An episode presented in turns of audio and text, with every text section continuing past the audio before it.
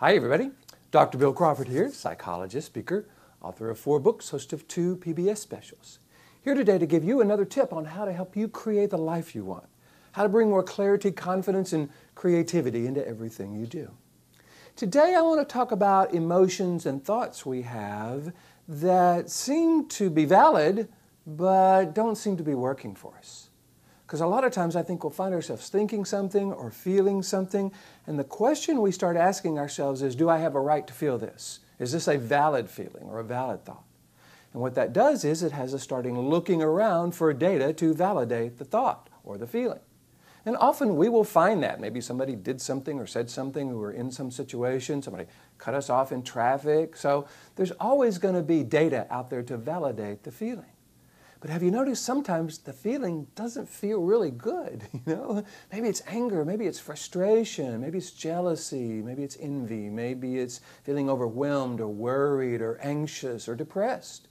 And yet, if we ask the question, do I have a right to feel this? Is this a valid feeling? Then what's going to happen is we're going to start looking for data to feed and validate that feeling, and we're going to feel it for quite a while. I think we ought to be asking ourselves a different question. Is this what I want to be feeling? And if so, for how long? Because I'm not here to tell you or anyone that you shouldn't feel any way you want to feel. Some people really want to feel angry or frustrated or whatever. And I'm fine with that. I have no problem with that if you're choosing to feel it. And then you say, okay, I want to feel angry. Now, for how long? Uh, maybe a week? Probably not. I don't know. A day? Yeah. Half day? An hour? 30 minutes?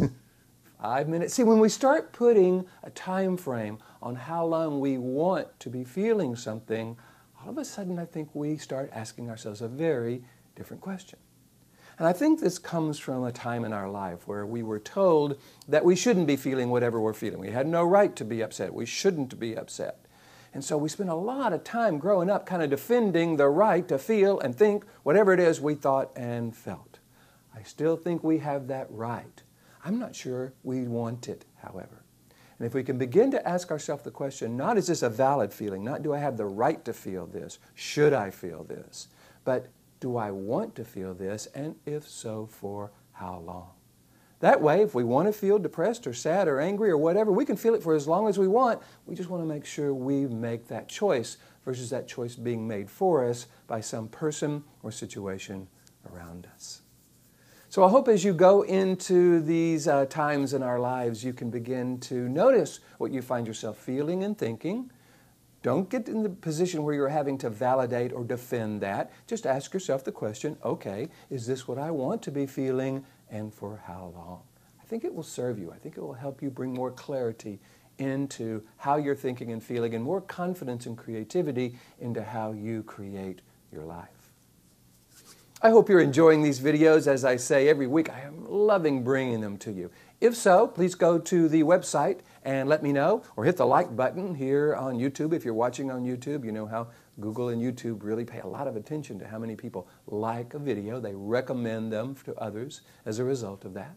If you want me to come and do a presentation to you, your organization on stress, dealing with difficult people, leadership, productivity, customer service, any of that, all you got to do is go to my website, billcrawfordphd.com, hit the contact button, and let me know.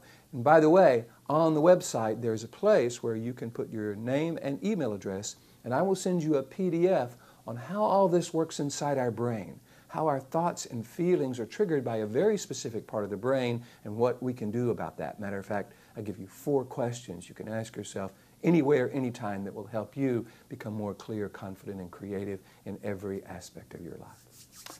In the meantime, here is to you, bringing that clarity, confidence, and creativity to everything you do. And I look forward to seeing you in the next video.